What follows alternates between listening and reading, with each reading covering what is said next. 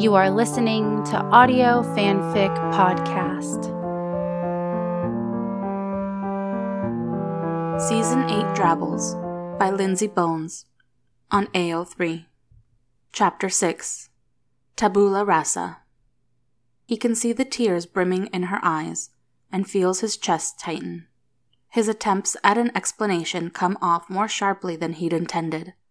He can see that he's said the wrong thing, but he has no idea what the right thing is. I don't know what you want me to do here, Scully. She turns away from him. He watches her shoulder blades draw together, and she presses her palms into her lower back as she tips her chin at the ceiling. I want you to do whatever you want, Mulder, she sighs. Her voice is thick with tears, and it breaks his heart. You disappeared and you died, and then you came back. You get to do whatever you want. She's reaching for the doorknob, and he can't stop himself from crossing the room. He reaches for her, but stops short, his fingertips so close that he can feel the warmth radiating off of her back. He fears that if he touches her, he'll wrap his arms around her and squeeze the life right out of her. She lets go of the doorknob and palms her face with her hands. What about you, Scully? What do you want? She draws in a long, rattling breath. I got what I prayed for. I just should have been more specific. And just like that, she grabs the doorknob and swiftly disappears into his fateful hallway. The door closes with a dull whomp. He's left standing with his hands still in the air, his fingers buzzing in anticipation of touching her. He backs away from the door, dropping his hands lamely to his sides. The fish tank bubbles happily in the corner, and its occupants drift about, blissfully unaware. He wishes he could be that innocent. He picks up his bag, the spongy leather handles still warm from her hand, and wanders into the bedroom. The bed has been made, which is something he's not bothered to do once in his adult life. He imagines Scully with her short limbs and round belly, straining to tuck the edges of a fitted sheet, and chuckles softly in spite of himself. He drops the bag on the floor and flops face first into the pillows. He can smell her. He catches it faintly at first, but sucks in a deep whiff and is hit full force. Some smells are inherently comforting to him. Summer rain on the concrete, tomato plants sunk into inky black topsoil, and Scully, a clean, warm smell that he'd never really been able to put his finger on. He'd said once, as she lay across his chest, that if the color pink had a smell, it'd smell like her. She laughed. And now, with his face buried in the pillow, he sees pink behind his eyelids, and his olfactory receptors are ignited like a string of firecrackers. Jesus, Scully, he sighs as he rolls onto his back. Realizing that she's been sleeping in his bed so recently makes his heart pound. Out of fear or arousal, he's not entirely certain. He sits up, propping himself on his elbows, and wonders if he can catch her. Surely she's not moving that fast these days. He gets up and peers out the window. There she is, moving to the curb as she raises her arm to hail a cab. Her other hand is digging fiercely at her lower back in tight circles. He goes to open the window just as a cab noses up to the curb and he stops himself. She looks up and sees him watching her, and anxiety crawls up the back of his neck as he stumbles away from the window. He wonders if she could see the terror in his eyes from four floors up. He flops backward onto the bed and imagines a pink cloud puffing up in his wake as he remembers that first night. He'd had every intention of sleeping on the couch. It was the gentlemanly thing to do. But she woke up as he tried to settle her into his bed. Those sharp blue eyes peered up so earnestly that he could scarcely catch his breath. She pressed her hand against his chest, wordlessly asking him to stay. And so he did. Her mouth tasted like chamomile tea, and her lips were warm and buttery. His heart was pounding, and he wondered if she was as nervous as he. As he pulled away to look at her, he saw her eyes drop and her lashes flutter gently. There was a vulnerability, a shyness that he'd never seen before. He cupped her face in his hands and laid soft kisses on her forehead, eyelids, and cheeks. God, you're so beautiful, he whispered as he went. He peeled her clothes away, just like unwrapping the breakables on moving day. When he slid into her for the first time, it felt like coming home, and he was overwhelmed with gratitude that she'd been the one to take him there. Jesus, feel amazing, he sighed into the crook of her neck. She'd moaned softly as he stroked into her and was terrified that he would break her if he went too hard or fast. He even struggled to let his hands roam her bare skin, for fear his rough palms would tear at the vanilla silk of her skin. But she'd urged him on, running her hot little hands up and down his back, tilting her hips to bring him in deeper. He wanted it to last forever, and just as he feared it would end too soon, she went taut, arching her back and clenching around him like a vice. Oh, oh, oh, oh. It came out in a voice he'd never heard from her. That was all it took. He was gone, tumbling over the edge with her. After, she lay soft and boneless against his chest. I love you, she said. Tears trickled down to his temples. He didn't say it back. Her brother had mentioned more than once that he was worried about her mental health. Trauma leaves more than a mark, Dana, he'd said. Bill doesn't know the half of it. No one does, not even Mulder. The panic attacks started shortly after Duane Barry had gotten his hands on her. After the abduction, Donnie Pfaster, Gary Schnauz, the cancer, the bee sting, Ritter's lucky bullet, and a dozen more near misses, they've become part of her normal. The only recent change being that she's not taking her anxiety meds. Any semblance of control she had over the attacks is gone. So here she is, in the back of a cab with her heart pounding furiously, her head buzzing like a hornet's nest. Ma'am, are you all right? The cabby asks. She squeezes her eyes so tightly that she sees tiny explosions of white light. I'm fine. I can take you to the hospital, he offers. No, I'm okay. I just need to get home. Please, she says, trying to repress the urge to take in a gulping mouthful of air. If it goes on like this, there will be Braxton Hicks contractions, probably a migraine to boot. She focuses on mentally reciting all the bones in the human body. The baby is fluttering and kicking, and she is reminded that she isn't the only one in distress. She makes it home, and once she gets the door shut, she comes unwound. She ends up in the bathroom vomiting up breakfast. The tiny hex tiles on the bathroom floor dig into her knees, making her kneecaps look like honeycombs. She is a shaking, sobbing mess and hates herself for it. She grinds her molars together and wills herself to stop crying. An angry groan rumbles up from her chest as she struggles to get back to her feet. All the tears, all the time wasted. Stupid. So stupid. She berates herself. This is what you get. There was a reason you didn't want to let him in in the first place. Now it's time to pay the piper. She wobbles and sways as she makes her way from the sink to the bedroom. Her sweater is heavy with perspiration and a touch of vomit. She pulls it over her head and shucks off her maternity pants. The urge to weep twists in her throat, and she shoves it down with a ragged breath. She shakes her hands at her sides like she's trying to air dry them and heads for the shower. Suck it up, Dana. No more tears. Not for him. She steps under the spray, just slightly hotter than she can tolerate. A contraction tightens her belly and squeezes at her back. She grits through it silently as she lets the water rain down over her. She's all business the next time he sees her, although he notes her quiet grimace as she eases onto the couch. He can feel his hackles raise and nearly vibrate at the mention of a partner. Partner or baby daddy? Not so subtly, he reminds her that she's left him and their division behind. He wants to hate her for it. He really does. But sitting there with her mouth drawn in a tight line, he gets the feeling that she hates herself and him enough for everyone in the room, including the nameless someone shifting under her sweater. You can talk as tough as you like, but you and I both know that you're going to have bigger things to worry about in a few months.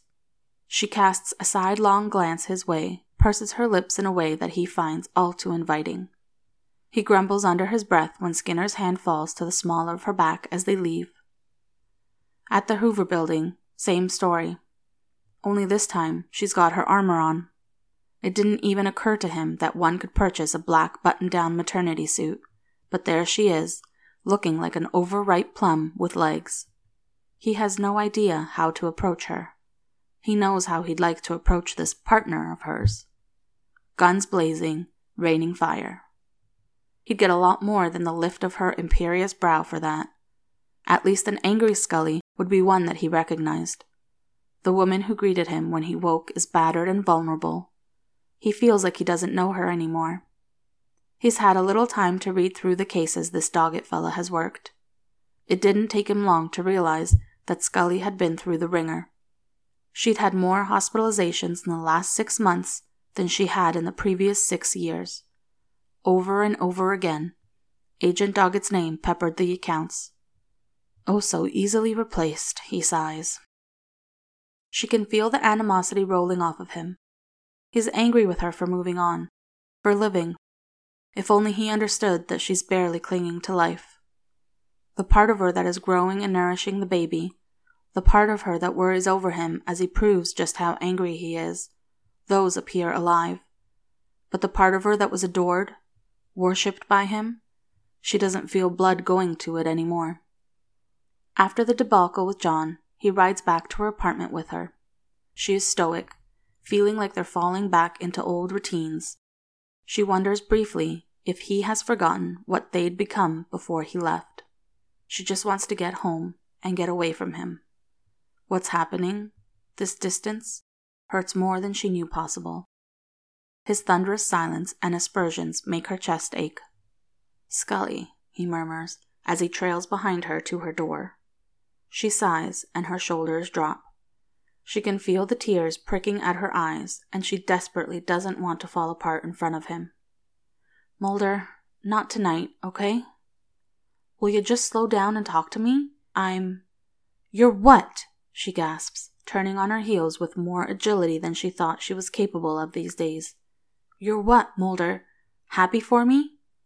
He gapes at her, clearly stunned. I cannot do this. Do you understand that? The tears are coming, and she is helpless to stop them. He gives her the hurt puppy face that she loves and hates in equal measure. She feels the familiar tightening in her chest and sucks in a long breath, trying to halt the panic attack before it can start. She turns away and begs God to let her get inside and away from him soon enough. His fingers brush against the small of her back, and it takes off like a cascade of dominoes. She is gasping, sobbing, flailing as she barrels away from him and through the doors of her building. She stumbles down the hall and nearly falls. Jesus, Scully, she hears him hiss behind her. His hands are on her, around her, lifting her. Even as he's holding her upright and moving her down the hall, she's weakly trying to push him away. No, she croaks. Leave me alone. Not a chance, he replies, They've made it into her apartment. He's laying her on her side in bed and situating himself behind her. He presses his palm against her sternum. His thumb and forefinger span the distance of her collarbones. It's the first time he's made a conscious effort to touch her.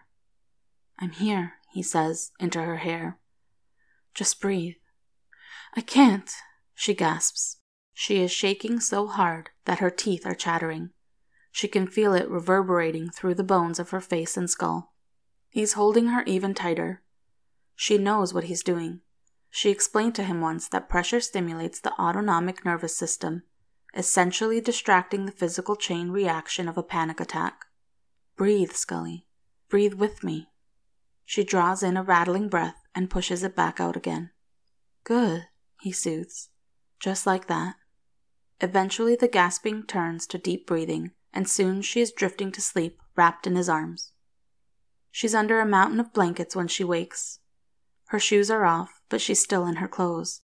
Her bra is digging into her side, and her pelvis feels like it's being held together with spirit gum as the baby rolls deeply against her ilium. She groans softly as she attempts to roll to her back and push the blankets away. You okay, Scully? A gentle voice asks. She freezes. Scully? He beckons again. The room is dark, but she can see him sitting in the chair in the corner. She doesn't know what to say. You're still here, she blurts. He's rising from the chair and moving across the room. Well, yeah, I wasn't about to leave you like that. She wants to cut him down and let him know that's exactly what he did months ago. She thinks better of it and swallows the urge down. She sits up slowly, trying to get her bearings.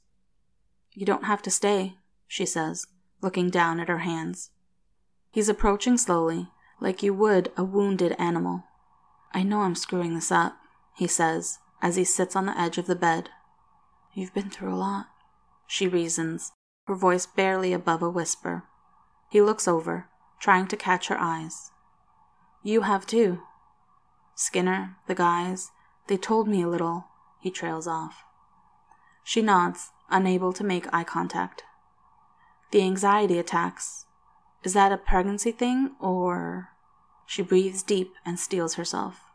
They started after Duane Barry. He looks like she's caught him with a right hook. See? You're not the only one who keeps secrets. You never told me. And she's not one bit sorry for it either. No, I didn't. Scully, why wouldn't you tell me something like that? She feels her heart start to pound. The nerve of this man, honestly. Because it's none of your business, Mulder. He seems to realize his hypocrisy as he rises from the edge of the bed. Try to get some rest, Scully, he says as he walks out of the room. Yeah, she says, not so much to him, but to the sound of her front door slamming shut. His phone chirps as he pulls away from her apartment. Mulder, he grumbles as he answers. Jesus, it's true. I'm sorry, who is this? He's not actually sorry, of course. God, I apologize. It's Cousin Mike. Mike? Damn, man, it's good to hear from you, he says, with the most unabashed chuckle he's had this side of death. It's good to hear from you. Fox, you were. Jesus, this is insane. Tell me about it. Wow, I want to see you. This weekend, maybe? Yeah, definitely. We can go grab a beer. Or a cigar, since congratulations are in order. He isn't sure what the proper congratulatory procedure is for coming back from the dead, but he's pretty sure it's not cigars. Oh well. Okay then, cigars too. I'll reach out to Dana and apologize personally, but let her know that I'm genuinely sorry, would ya? Sorry for what? Geez, she didn't tell you, did she? She really is a class act, he says, sounding every bit the patronizing wasp he's always been. I approached her at the funeral and told her that I thought it was important that your mom's house stay in the family. Fox, I never would have put her through the paternity test if I'd known. Paternity test? Look, I gotta run. I'll call you Saturday, okay, buddy? Yeah, yeah, okay, he answers absently.